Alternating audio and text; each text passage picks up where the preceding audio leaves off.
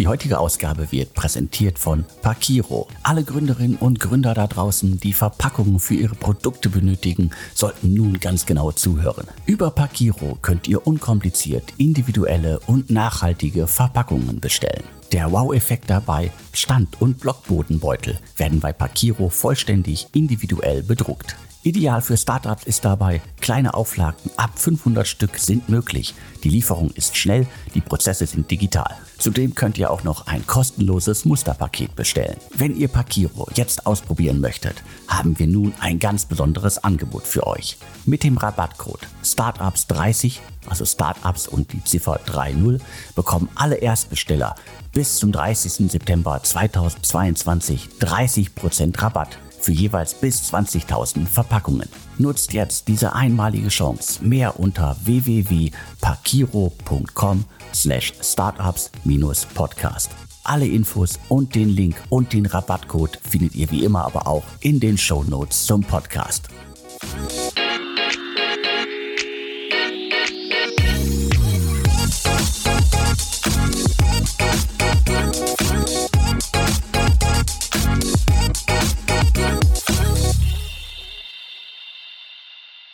Hallo, herzlich willkommen zum Podcast von deutschestartups.de. Mein Name ist Alexander Hüsing. Ich bin Gründer und Chefredakteur von deutschestartups.de. Heute spreche ich mit Thomas Bachem. Thomas ist der Gründer der Code University, aber auch schon seit einigen Jahren vorher in der Szene aktiv, Seriengründer und so weiter. Aber ich sage jetzt erstmal Hallo, Thomas. Hi, Alex. Hol uns doch bitte mal ab. Was machst du genau mit der Code University? Gerne. Die Code University ist äh, eine staatlich anerkannte Hochschule hier in Berlin, die ich gegründet habe vor knapp fünf Jahren zusammen mit zwei Mitgründern. Und zwar eigentlich aus dem Antrieb heraus, die Art von Hochschule zu gründen, die ich selber gerne vorgefunden hätte, als ich in dem Alter war, wo es um mein erstes Studium ging. Und die Code ist also eine Hochschule einerseits für digitale Produktentwicklung. Das heißt, wir haben drei Studiengänge, Software Engineering, Interaction Design und Product Management. Das sind so drei Rollen, die du eigentlich immer wieder brauchst, wenn du eben digitale Produkte entwickeln willst, also Apps, Websites, Websites, ja, ähm, ähm, alles, alles so rund ums Programmieren und so weiter. Und gleichzeitig zeichnet uns vor allem auch aus, dass wir eine ganz andere Art des Lernens bei uns haben. Also, dass du bei uns wirklich immer äh, zusammen in Teams projektbasiert lernst und wir damit eigentlich die, die perfekte Umgebung sind für, für Leute, die sich einfach gerne selber Dinge neu erschließen und anlernen und die sich in der Community austauschen und die auch sehr, sehr oft gründen. Also wir haben sehr, sehr viele Gründerinnen und Gründer auch bei uns an der Hochschule. Das heißt, ihr bildet die Gründerinnen und Gründer aus, die alle verzweifelt suchen, halt im besten Fall die, die auch noch äh, programmieren können und Ahnung davon haben, wie man ein digitales Business aufbaut. Ja, genau. Und wir helfen ihnen dabei auch, ich sag mal, das ist ja so, so typischerweise die Altersgruppe irgendwie 18 bis 23. Wir helfen ihnen auch dabei, sich als Persönlichkeit irgendwie zu entdecken und zu entwickeln und selber wirklich auch irgendwie ein Gefühl dafür zu entwickeln, was, was will ich eigentlich machen in meinem Leben, in meinem Berufsleben, was passt zu mir, ja, äh, was gibt es alles für Möglichkeiten? Und wir sagen immer, wir möchten also nicht nur ein Skillset etablieren, sondern vor allem auch ein, ein Mindset schaffen. Dieses Mindset, was ich selber glaube, eben äh, inmitten dieser Tech- und Startup-Szene über die Jahre wirklich mehr angeeignet zu haben, dass, ja, dass, dass, dass einfach dass man sich wirklich immer wieder Dinge selber neu erschließen kann, dass man selbst große Unternehmen klein beginnen kann und dass man wirklich einfach sieht, wie viel in dieser, in dieser äh, neuen Welt der Möglichkeiten ja für jeden individuell möglich ist. Wie kommt man denn auf die Idee, halt eine Universität, eine Hochschule zu gründen, wenn man doch in der Start-up-Szene, du warst vorher jahrelang aktiv, hast mehrere Unternehmen gegründet und hast dir dann quasi den wahrscheinlich bürokratischsten Akt, den ich mir vorstellen kann, ausgesucht, halt eine Hochschule zu gründen. Warum? Ja, ich habe ja kurz davor oder einige Jahre davor habe ich ja auch schon den Bundesverband Deutsche Startups mitgegründet. Das war also eine ähnlich sozusagen ungewöhnliche Gründung und äh, glaube ich auch schon so ein erster Schritt da rein, dass ich einfach gemerkt habe, mir macht es am allermeisten Spaß, wirklich Menschen miteinander zu vernetzen und auch diese, diese Szene, die wir eben in Deutschland haben, die ja mittlerweile also wirklich auch immens äh, groß und einflussreich geworden ist, ja, die, die weiter zu stärken. Und ich glaube, dass das liegt daran, weil ich selber immer gemerkt habe in meinem Leben, dass ich eigentlich am meisten mich entwickelt habe, wenn ich die Inspiration anderer hatte, wenn ich in, in, in Mitten und im Austausch immer wieder mit anderen äh, Unternehmerinnen und Unternehmern war oder halt auch früher ja Techies, war, die, die mir irgendwie gezeigt haben, was möglich ist und an was sie arbeiten und von denen ich dann auch immer indirekt viel lernen konnte. Also ich glaube sehr stark an das, was wir bei uns an der Hochschule Peer Learning nennen. Das heißt, dass ich die wichtigsten Erfahrungen meines Lebens habe ich nicht gemacht, indem ich, indem ich sozusagen Professorinnen und Professoren oder Lehrern, Lehrern zugeguckt habe, sondern indem ich eigentlich geschaut habe, was machen eigentlich die Leute um mich rum, die so auf meinem irgendwie Erfahrungsniveau oder auch in meinem Alter waren und diese Communities zu bauen. Und das ist irgendwie, hat einen besonderen Reiz für mich und hat mir auch immer ja, da habe ich mich immer besonders gut aufgehoben gefühlt. Und wir sagen an der Code deshalb auch oft, dass wir also die Homebase sein wollen für eben Leute, die, damit sie sich selber dann ent entwickeln können. Jetzt macht ihr das schon einige Jahre. Was habt ihr denn bisher auf die Beine gestellt? Also wie viele äh, Menschen haben schon die Möglichkeit genutzt, an der Code zu studieren und habt ihr auch ein Gefühl dafür, was aus denen geworden ist bisher? Ja, wir haben jetzt ähm, insgesamt 550 Studierende, die aktuell bei uns studieren und, und sozusagen historisch insgesamt 600. Das heißt, man kann daraus auch ablesen, die Zahl der Absolventinnen und Absolventen ist so circa bei 50.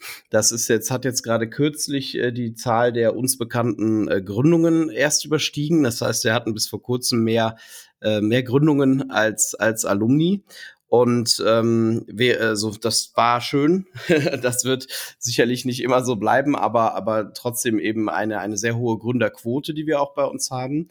Und die studieren jetzt eben äh, zwischen drei bis fünf Jahre bei uns. Wir haben an, so Bachelorstudiengänge sind das alles. Die sind eigentlich auf drei Jahre angelegt, aber wir möchten, dass sich jeder Studierende irgendwie so viel Zeit nimmt, wie sie, wie sie eben brauchen. Und ganz viele eben gründen nebenbei, machen mal irgendwie ein Jahr Auszeit, reisen oder, oder arbeiten. Deswegen ist es bei uns recht flexibel. Na, und was wir auch erreicht haben, du sprachst ja eben an das Thema Akkreditierung und wie kommt man auf die Idee. Das ist natürlich eine sehr, sehr bürokratischer Akt alles und, und auch nicht nur, nicht nur im Sinne, das, Sinne davon, dass viel Papier erzeugt werden muss, sondern eigentlich fortwährend, dass du bestimmte Strukturen eben aufrechterhalten musst, dass du sehr viele so basisdemokratische Strukturen hast, wo auch eben nicht nur sozusagen die Gründer irgendwie vorgeben, wo es lang geht, sondern vielmehr auch das gesamte Team eingebunden wird bei so einer Hochschule eben in das, was man lernen will, wie man lehren will und wo man sich hin entwickeln will. Und ich glaube, das haben wir sehr gut etabliert und wir haben jetzt gerade erst die erneute Akkreditierung als staatlich anerkannte Hochschule auf die nächsten fünf Jahre bekommen. Und da bin ich auch sehr stolz drauf. Ich glaube, dass äh, sozusagen diese Balance zu finden aus einerseits eben diesen staatlich anerkannten Status und andererseits diesem hohen Grad an Andersartigkeit und anderen Lehrmethoden, weil bei uns gibt es also so gut wie keine Vorlesungen und auch äh, möglichst wenig klassische Noten. Ein paar sind leider vorgeschrieben, aber das, das so zu schaffen, das, das ist uns, glaube ich, sehr, sehr gut gelungen. War es denn immer euer Ziel auch sozusagen zum äh, Unternehmer, zur Unternehmerin auszubilden, also das Gründergehen in eure Studierenden einzupflanzen oder wie seid ihr das angegangen? Ja, letztlich, letztlich steht das ganz stark mit dahinter, wobei ich halt sagen würde, dass, dass wir generell unternehmerisches Denken in den Leuten ähm, aktivieren möchten. Ja? Also, dass unser ganzes Studium ist eigentlich ist eigentlich sehr, sehr unternehmerfreundlich gedacht, denn die Studierenden kommen eigentlich jedes Semester zusammen und ich sagte ja schon, dass es ein projektbasiertes Studium ist. Das bedeutet, dass sich, dass sich jedes Semester die Studierenden überlegen, an welch, anhand welches Projektes sie in diesem Semester ihre jeweiligen ähm, Skills, also das sind dann bei uns die Module, erlernen möchten. Das heißt, man kann sich das so ein bisschen vorstellen, wirklich wie bei so einem Hackathon oder wie bei so einem Startup Weekend, wo man ja auch irgendwie am ersten Tag zusammenfindet und sich in Teams zusammenschließt und irgendwie für bestimmte, für bestimmte Themen zusammenschließt, sagt, ich möchte jetzt irgendwie irgendwie eine App entwickeln, mit der ich, äh, keine Ahnung, irgendwie meine, meine äh, Health Data tracken kann und äh, oder oder ähnliches und dann gewinnt man andere dafür und das ist auch bei uns so. Das ist auch bei uns über die Disziplinen, also über unsere drei Studiengänge hinweg so. Also da dadurch ist es auch sehr sehr spannend, dass eben Programmiererinnen und Programmierer mit Designerinnen und Designern zusammenarbeiten und dann im dritten eben unser Product Management Studiengang dazu kommt und so bauen die dann Teams und arbeiten dann während des Semesters zusammen an diesem Projekt und müssen dann am Ende des Semesters darstellen in meistens mündlichen Prüfungen, wie, ja, was, was sie dort genau gemacht haben, zeigen dann vielleicht auch einen Code, machen Code-Review, um eben darzulegen, sehr flexibel und sehr individuell, ähm, dass sie, dass sie dann auf dem jeweiligen Gebiet irgendwie das anhand dieses Projekts gelernt haben. So und und dadurch hast du eigentlich automatisch schon was sehr unternehmerisches drin, weil die Studierenden eben die ganze Zeit sich selber für Projekte entscheiden, anhand derer sie gerne lernen möchten und aus denen entstehen dann natürlich auch im nächsten Schritt dann oft auch sogar Startups.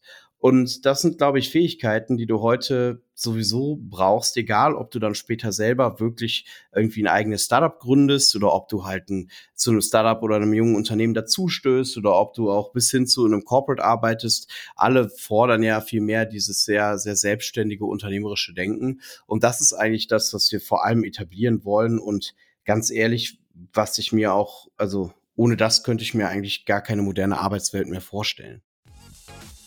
Die heutige Ausgabe wird präsentiert von Pakiro. Alle Gründerinnen und Gründer da draußen, die Verpackungen für ihre Produkte benötigen, sollten nun ganz genau zuhören. Über Pakiro könnt ihr unkompliziert individuelle und nachhaltige Verpackungen bestellen. Der Wow-Effekt dabei, Stand- und Blockbodenbeutel werden bei Pakiro vollständig individuell bedruckt. Ideal für Startups ist dabei, kleine Auflagen ab 500 Stück sind möglich. Die Lieferung ist schnell, die Prozesse sind digital. Zudem könnt ihr auch noch ein kostenloses Musterpaket bestellen. Wenn ihr Pakiro jetzt ausprobieren möchtet, haben wir nun ein ganz besonderes Angebot für euch. Mit dem Rabattcode Startups30, also Startups und die Ziffer 30, bekommen alle Erstbesteller bis zum 30. September 2022 30% Rabatt für jeweils bis 20.000 Verpackungen. Nutzt jetzt diese einmalige Chance. Mehr unter www.pakiro.com slash startups-podcast. Alle Infos und den Link und den Rabattcode findet ihr wie immer aber auch in den Show Notes zum Podcast.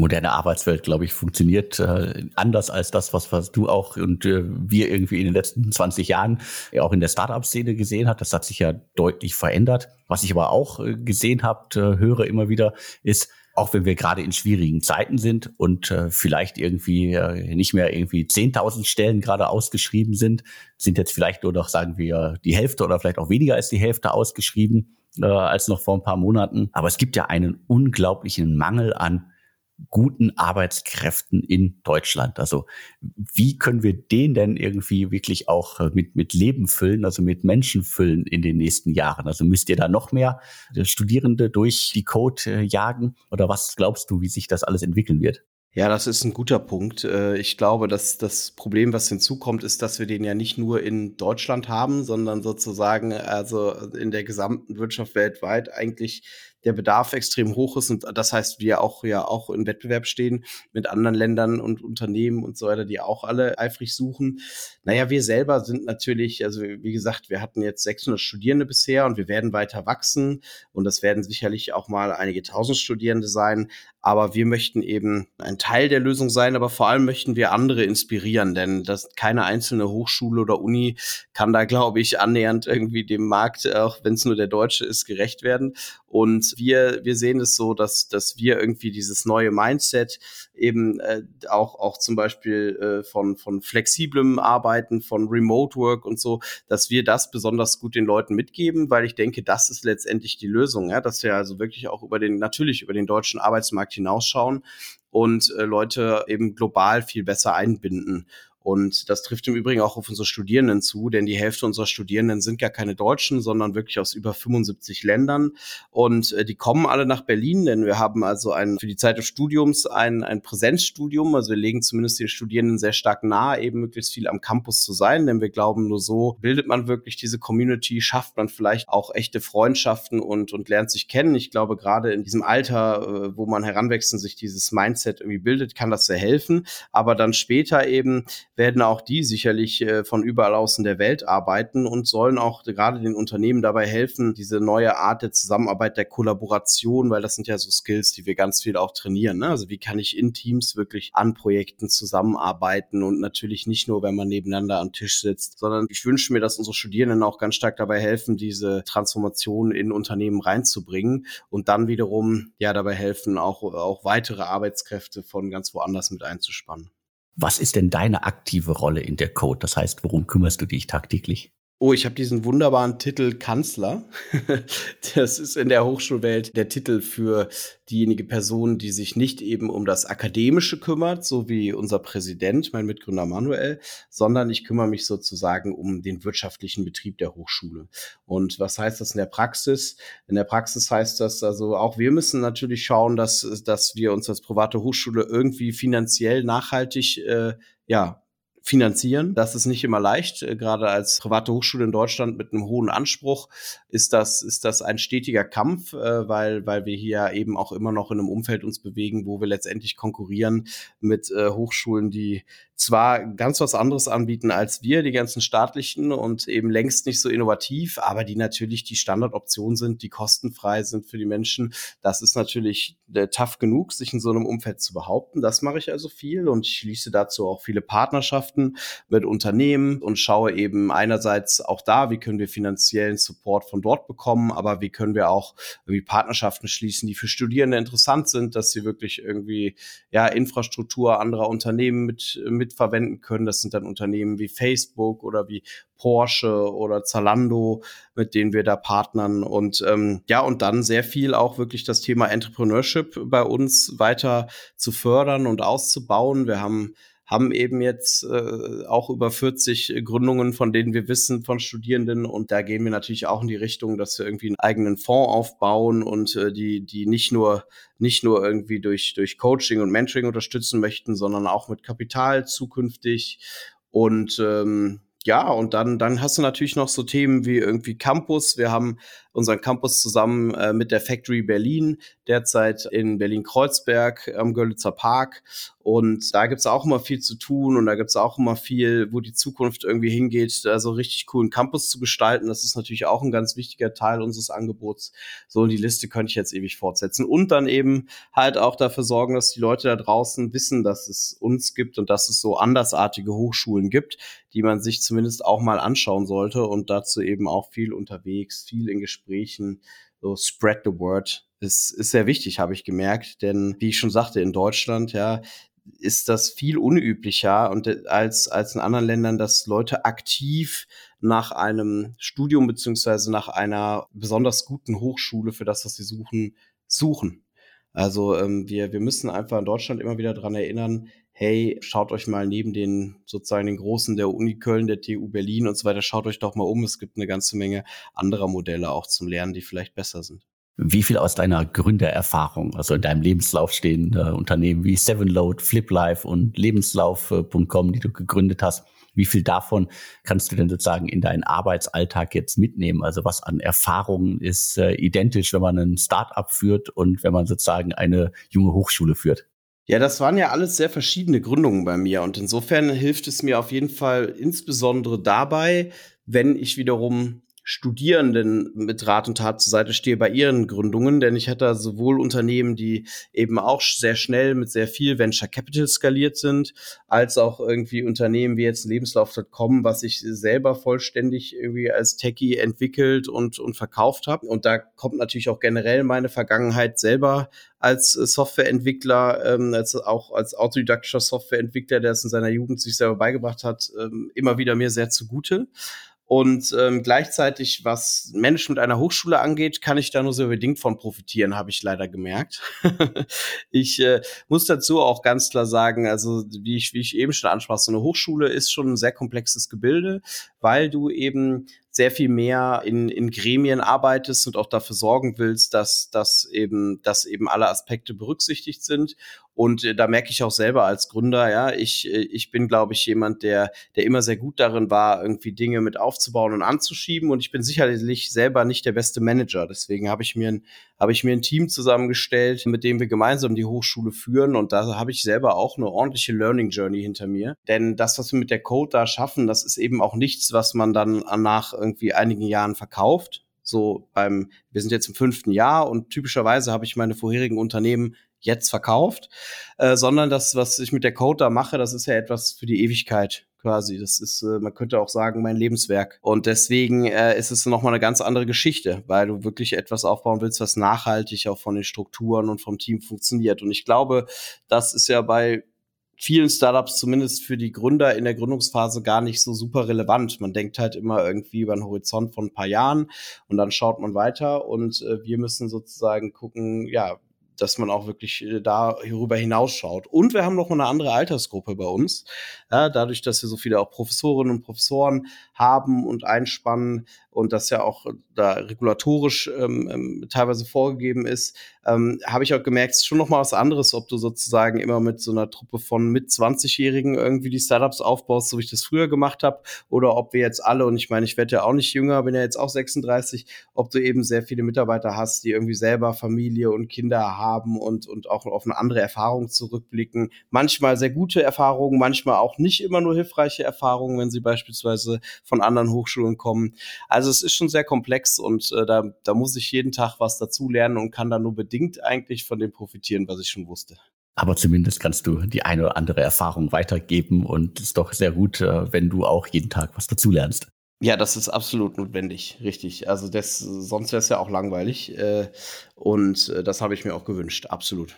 Du hast gerade auch schon mal den Bundesverband äh, Deutsche Startups äh, angesprochen. Den gibt's ja jetzt auch schon gefühlt zehn Jahre, glaube ich. Den hast du auch mit angeschoben. Das heißt, du hast auf jeden Fall ein großes Interesse äh, oder große Leidenschaft in den vergangenen Jahren gezeigt, dass du sozusagen das Ökosystem äh, fördern willst. Was ist da dein Antrieb?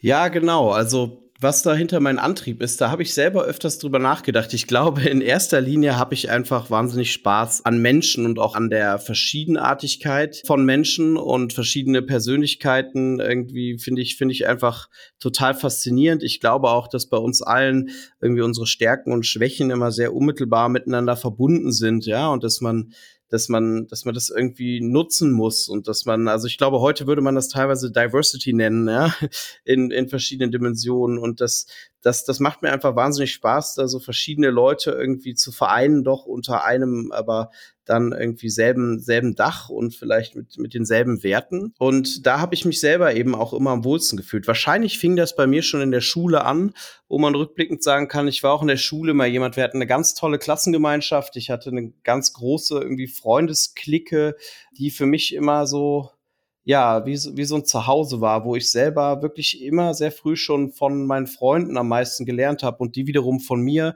Und ich glaube, das ist ehrlich gesagt sehr eng verwoben mit meiner ganzen Persönlichkeit. Da ist mir, ist mir wahrscheinlich auch viel Glück zuteil geworden irgendwie, denn ich, ich begegne auch immer wieder Menschen, ja, die, die, die haben eine ganz andere ganz andere Erfahrungen gemacht. Irgendwie, die sind vielleicht viel zurückgezogener, viel vorsichtiger. Und ich, ich liebe einfach Menschen und ich, ich baue und knüpfe auch sehr schnell Freundschaften. Und ich möchte eigentlich irgendwie da wahrscheinlich auch andere dann teilhaben lassen. Gerade jetzt bei mir in der Uni wirklich eine Umgebung zu kreieren, die so sehr ja, eben inklusiv ist und wo sie sich irgendwie wohlfühlen können und wo sie auch mal Fehler machen können. Also wir sagen bei uns immer, Learning is productive failing, ähm, dass, damit sie sich eben weiterentwickeln können. Und, äh, und ich glaube, dass das war beim Verband auch sozusagen der Teil, den ich beigesteuert habe. Wir haben das ja mit einigen Unternehmern aufgebaut und, und ich war auch da derjenige, der gesagt hat, so, okay, pass auf, wenn du äh, dich um, die, um den politischen Teil kümmerst, dann besorge ich uns die ersten 150 Mitglieder in einem Monat und so. Und dann bin ich halt zu den Gründerinnen und Gründern gegangen und habe sie, hab sie dazu bequatscht, bei diesem Verband mitzumachen. Also irgendwie ist das immer so mein, mein Gebiet gewesen neben dem Technischen, ja, was irgendwie eine ganz witzige andere Ecke nochmal ist meiner Persönlichkeit, glaube ich. Das ist einerseits der Programmierer und andererseits dieser Community-Mensch. Du bist einige Jahre schon in der Szene aktiv. Die Seven Load Gründung, ich glaube, war 2005. Das waren noch andere Zeiten. Was ist denn dein Blick so auf die derzeitige Situation? So die, muss man ja jetzt sagen, extreme Hochphase, die wir in den letzten zwei, drei, vielleicht auch vier Jahren hatten, die quasi die äh, teilweise apokalyptischen Zustände, die herbeigeschrieben und geredet werden, die wir derzeit haben und die einige auch noch, noch schlimmer erwarten. Also was ist da so deine Sicht auf die Dinge? Also so wie sich das gerade darstellt, aber wir wissen natürlich alle nicht, wo sich Sinn entwickelt, finde ich es erstmal wirklich eine, eine überfällige Korrektur. Ja, also weil ich finde, es ist, es ist ähm, gerade jetzt, wenn wir, wenn wir eben auf Startups und Startup Investments gucken, erscheint es mir jetzt noch nicht wie ein überaus so harter Crash oder kompletter Schock, sondern wie einfach eigentlich eine Rückkehr zu einem gewissen Normalniveau. Denn ähm, ich finde auch, dass das, also das ist natürlich einerseits wundervoll gewesen zu sehen, dass da, dass da ein so tolles Klima herrschte, auch für wirklich sag ich mal, sehr ambitionierte Ideen und verrückte Ideen und vor allem auch zum Beispiel viel technischere ähm, Gründungsideen, als das, als das eben der, der Fall war, als, als ich angefangen habe. Ja, das war noch die Zeit, wo sozusagen immer nur so E-Commerce-Modelle ähm, irgendwie finanziert wurden. Das ist ganz toll zu sehen, dass sich das verändert hat. Und ich glaube auch, dass das weiterhin möglich sein wird, aber eine gewisse Rückkehr irgendwie zu ja zu der Tatsache, dass Startups eben halt auch eben sehr experimentell sind und auch scheitern können, die war total überfällig, sonst, äh, sonst wäre das irgendwann in einem viel fieseren wirklich äh, Crash geendet. Denn ähm, ich, äh, das kann ich schon auch sagen, auch also ohne, ohne da irgendwie an was Konkretes zu denken, habe ich natürlich selbst bei meinen Studierenden auch wahrgenommen. Also es war schon wirklich unverschämt einfach ähm, mit, mit, einer, mit einer simplen, sag ich mal, Idee und einem unerfahrenen Team, also teilweise Summen zu bekommen, äh, wovon wir früher schon nur geträumt haben und teilweise auch etwas nicht nur unverschämt einfach, sondern auch unheimlich einfach. Und äh, das habe ich natürlich auch aus der Ecke mitbekommen. Für die Studierenden habe ich mich sehr gefreut. Ja, die können das dann auch sozusagen teilweise als erweitertes äh, Lehrgeld oder, oder sozusagen Budget für, für irgendwie, ja, für die eigene Weiterentwicklung sehen aber das, ähm, das war, fand ich, zu, zu viel. Und gleichzeitig finde ich das, was ich jetzt so mitbekomme, wie sich das Investmentklima neu einpendelt, dass das aber auch immer noch sehr gründerfreundlich ist und die ganzen Venture Capital Fonds, die haben ja ihre Fonds äh, geraced und die werden auch weiterhin zur Verfügung stehen. Das heißt, ich glaube, da hat man auch eine ganz gute Pufferzone, dadurch, dass eben so ein VC-Fonds ja jetzt auch nicht von heute auf morgen einfach irgendwie den Betrieb einstellt, sondern halt sagt, na ja, wir haben ja für eine bestimmte Anzahl an Jahren unser Geld gesammelt und dass dann sozusagen dadurch auch dieser kleine Crash auch dann doch wieder sehr abgefedert wird. Insofern mache ich mir da nicht so Sorgen und finde, ja, man sollte sich klar machen, dass wir immer noch deutlich besser dastehen, als, als das eigentlich vorher jemals der Fall war. Definitiv. Und äh, es gab in den letzten Wochen ja auch diverse Fonds, die neue Fonds aufgelegt haben. Und äh, da ist also sehr viel Geld äh, im Markt. Und ich glaube, gerade für Pre-Seed, äh, Seed-Gründungen wird es weiterhin sehr viel Geld geben. Die Geldtresore der Venture Capital Firmen sind prall gefüllt und vielleicht wird es für die VCs wieder ein bisschen günstiger und für die Gründer wieder ein bisschen teurer in Anteilen gerechnet. Aber ich denke jetzt auch nicht, dass wir irgendwie eine große Flaute beim Thema Neugründung erleben werden. Nee, das glaube ich auch nicht. Also gerade bei Neugründungen habe ich auch das Gefühl, dass man dadurch, dass es eben auch so besonders viele Angels mittlerweile gibt, ja, das ist ja auch wirklich etwas, also ich weiß noch so, als ich gestartet habe, 2.6, 2.7 und so, da gab es jetzt noch nicht viele Leute, die selber schon irgendwie mit Internet-Startups vermögend geworden sind. Und wir haben davon eine ganze Menge Angels. Und man kann ja gerade zum Beispiel auch da wieder, sehe ich bei unseren Studierenden, die eben ja, die selber technisch versiert sind, die selber schon irgendwie ein Team haben, da kannst du mit, äh, mit ein paar 10.000 Euro denen schon extrem viel ermöglichen, mal wirklich in der Pre-Seed-Finanzierung. Und das ist natürlich auch ein Vorteil wiederum, wenn du da lean aufgestellt bist und wenn du es in Zukunft schaffst, irgendwie wirklich auch mit so kleinem Geld schon irgendwie deine Prototypen zu entwickeln, dann wirst du auch in Zukunft weiter Finanzierung finden, auch für ganz frische Gründungen. Du hattest gerade auch mal angesprochen, dass es auch über die Code äh, einen Fonds geben soll. Also wie weit seid ihr denn da? Da stehen wir immer noch am Anfang. Das war von, ist letztendlich auch seit, seit vielen Jahren klar, dass wir so etwas kreieren wollen. Da gibt's, stellt sich dann auch eben die Frage, Inwiefern limitieren wir diesen Fonds darauf, nur in studentische Startups zu investieren? Das ist sowieso gar nicht so leicht zu beantworten, denn das ist ja dann doch oft auch so, dann hast du ein Gründungsteam, da sind da nicht nur Studierende von uns dabei, sondern auch andere. Und, und wir haben gemerkt, die Grenzen verschwimmen da total. Und das ist ja auch, ist ja auch toll. Deswegen geht es viel immer auch um die Frage, wie, wie weit fassen wir eben den Fokus dieses Fonds bis hin zu machen wir vielleicht einen, der sich eben sehr generell auf studentische Gründer konzentriert und so. Und das, da stehen wir ehrlich gesagt noch am Anfang, ähm, aber sehen da ganz viel spannendes Potenzial, vor allem, weil wir auch nicht nur dann eben nicht nur finanziell investieren wollen, sondern weil wir glauben, dass wir eben besonders ja, erfahren sind in, in diesem, diesem Community bauen und auch in diesem, zum Beispiel Access to Talent ist ja auch ein ganz großes Thema für auch viele Startups. Also viele der Startups, die so aus dem Code-Umfeld entstanden sind, da sind dann nicht nur die Gründerinnen und Gründer eben großteils Code-Studierende, sondern meistens auch die ersten zehn Mitarbeiterinnen und Mitarbeiter. Und das ist natürlich fantastisch auch für so ein Startup, wenn die gerade in dieser Anfangszeit also eigentlich direkt so eine Quelle an Talenten haben. Und ich glaube, das ist etwas, was wir auch bieten können und was wir wahrscheinlich besonders auch Leuten bieten können, die vielleicht noch gar nicht an der Code studieren, sondern die vielleicht woanders studiert haben und jetzt irgendwie eine Art guten irgendwie äh, Seed-Fonds oder, oder sogar Art, eine Art Accelerator-Programm suchen. Da gibt's also ganz viele Ideen bei uns, an denen wir seit Jahren arbeiten, aber gleichzeitig bin ich ganz ehrlich, ist es eben auch nicht immer ganz so leicht, so eine Hochschule stabil aufzubauen, wenn man auf 600 Studierende anwächst in fünf Jahren. Und das ist einer der Gründe, warum es diesen Fonds nicht gibt. also wir, wir hoffen, dass wir es irgendwie nicht allzu ferner Zukunft wirklich auch schaffen, uns um den Fonds zu kümmern. Also da geht es euch wie vielen anderen Startups auch sozusagen. Man kann viel machen, aber das Tagesgeschäft ist dann doch halt irgendwie meistens wichtiger. Ja, so ist es. Leider, ja, zum, zum Leidwesen von, von glaube ich, gerade äh, uns Gründern, die dann oft so, ne, wir, ich glaube, viele Gründer, die ich kennengelernt habe, das schließt mich ein. Wir sind ja Leute, wir haben, wir haben Ideen, wir sind so ein bisschen impulsiv getrieben, wir sind das auch gewohnt, dass man Dinge, also dass man eine sehr kurze Zeit von Idee zur Umsetzung hat. Das ist ja das, was besonders so viel Spaß macht, wenn man so junge Unternehmen startet. Und das wird natürlich immer schwerer, wenn du, wenn du größer und älter wirst als Organisation, musst du immer genauer überlegen, was priorisierst du und was machst du. Und das ist manchmal nicht leicht, aber ähm, das ist eben auch das, wo man dann selber dran wachsen kann, diese verschiedenen Facetten von Unternehmens, ja, Stages und Phasen zu lernen und in allen irgendwie, in allen irgendwie gut was beisteuern zu können. Wenn man sich den äh, Firmensitz deiner Gründung anguckt in der frühen Phase, dann steht da immer Köln. Die Code äh, ist natürlich in Berlin. Äh, wie hast du denn noch so den Blick auf das Kölner Ökosystem?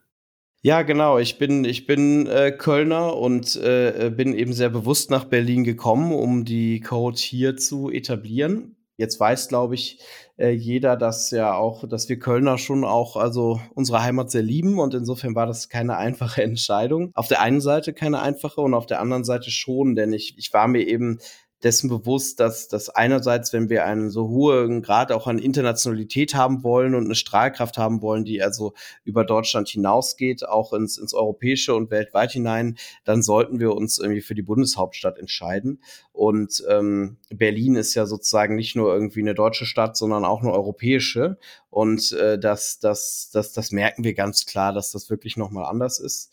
Und ähm, ich, ich, was ich auch mal ein bisschen schade fand, ist, dass wir in Deutschland oft so diese, diese Grabenkämpfe haben. Ja, aus Berlin kriegt man das kaum noch mit, aber wenn man in Köln oder auch in Hamburg oder in München ist, dann ist da immer ständig so, wird immer ständig versucht, irgendwie sich zu messen mit Berlin und zu sagen, ja, wir sind hier also auch eine ganz tolle Gründerstadt und so. Und das war schon damals völlig vermessen. Da habe ich gedacht, das ist doch auch egal. Wir sollten es lieber irgendwie als Gesamtdeutsch sehen und jetzt nicht hier so einen Städtewettkampf immer draus machen. Und Köln ähm, ist da, glaube ich, auch leider einfach dadurch, dass es Teil einer Region ist, die ja auch sehr sehr zersplittert ist sozusagen. NR, also NRW ist sicherlich ein sehr starker Gründerstandort, ne? aber NRW ist ja kein das ist ja ein politisches Konstrukt. Also niemand sagt ja, ich bin stolz, NRWler zu sein. Und ich glaube einfach an so Hotspots, wie wir schon heute viel drüber geredet haben, an Hotspots, an Communities, an Zusammenkünfte. Und ähm, das, das war mir klar, dass das in Berlin besser geht. Und ich glaube, in Köln hast du zwar so eine eingeschworene Community, die auch äh, stabil ist. Und Köln ist jetzt auch keine kleine Stadt. Aber wenn du gerade eben sehr stark glaubst an diesen Austausch und an dieses irgendwie sich gegenseitig weiterbringen, dann kannst du das deutlich besser hier in Berlin machen.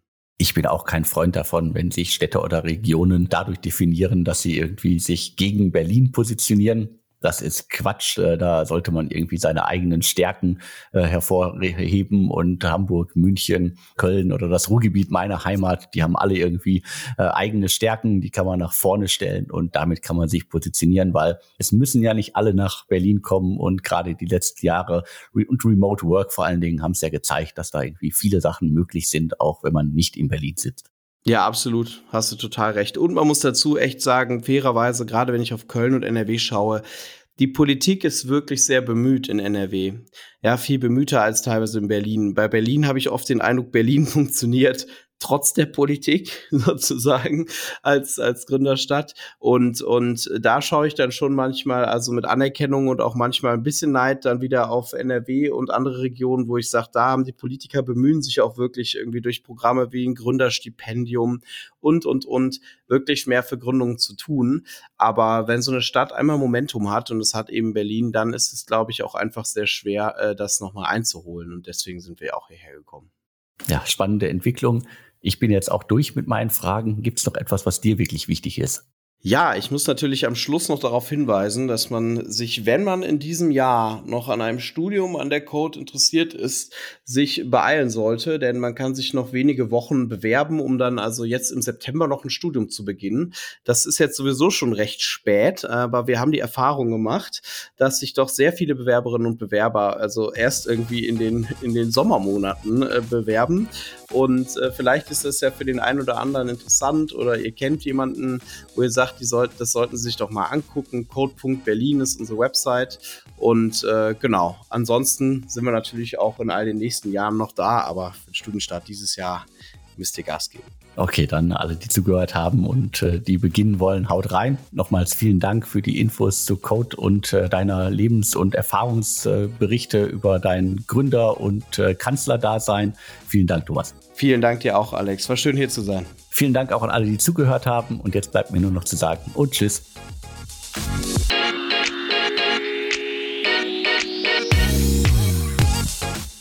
Die heutige Ausgabe wird präsentiert von Pakiro. Alle Gründerinnen und Gründer da draußen, die Verpackungen für ihre Produkte benötigen, sollten nun ganz genau zuhören. Über Pakiro könnt ihr unkompliziert individuelle und nachhaltige Verpackungen bestellen. Der Wow-Effekt dabei, Stand- und Blockbodenbeutel werden bei Pakiro vollständig individuell bedruckt. Ideal für Startups ist dabei, kleine Auflagen ab 500 Stück sind möglich. Die Lieferung ist schnell, die Prozesse sind digital. Zudem könnt ihr auch noch ein kostenloses Musterpaket bestellen. Wenn ihr Pakiro jetzt ausprobieren möchtet, haben wir nun ein ganz besonderes Angebot für euch. Mit dem Rabattcode Startups30, also Startups und die Ziffer 30, bekommen alle Erstbesteller bis zum 30. September 2022 30% Rabatt für jeweils bis 20.000 Verpackungen. Nutzt jetzt diese einmalige Chance. Mehr unter www.pakiro.com slash startups-podcast. Alle Infos und den Link und den Rabattcode findet ihr wie immer aber auch in den Show Notes zum Podcast.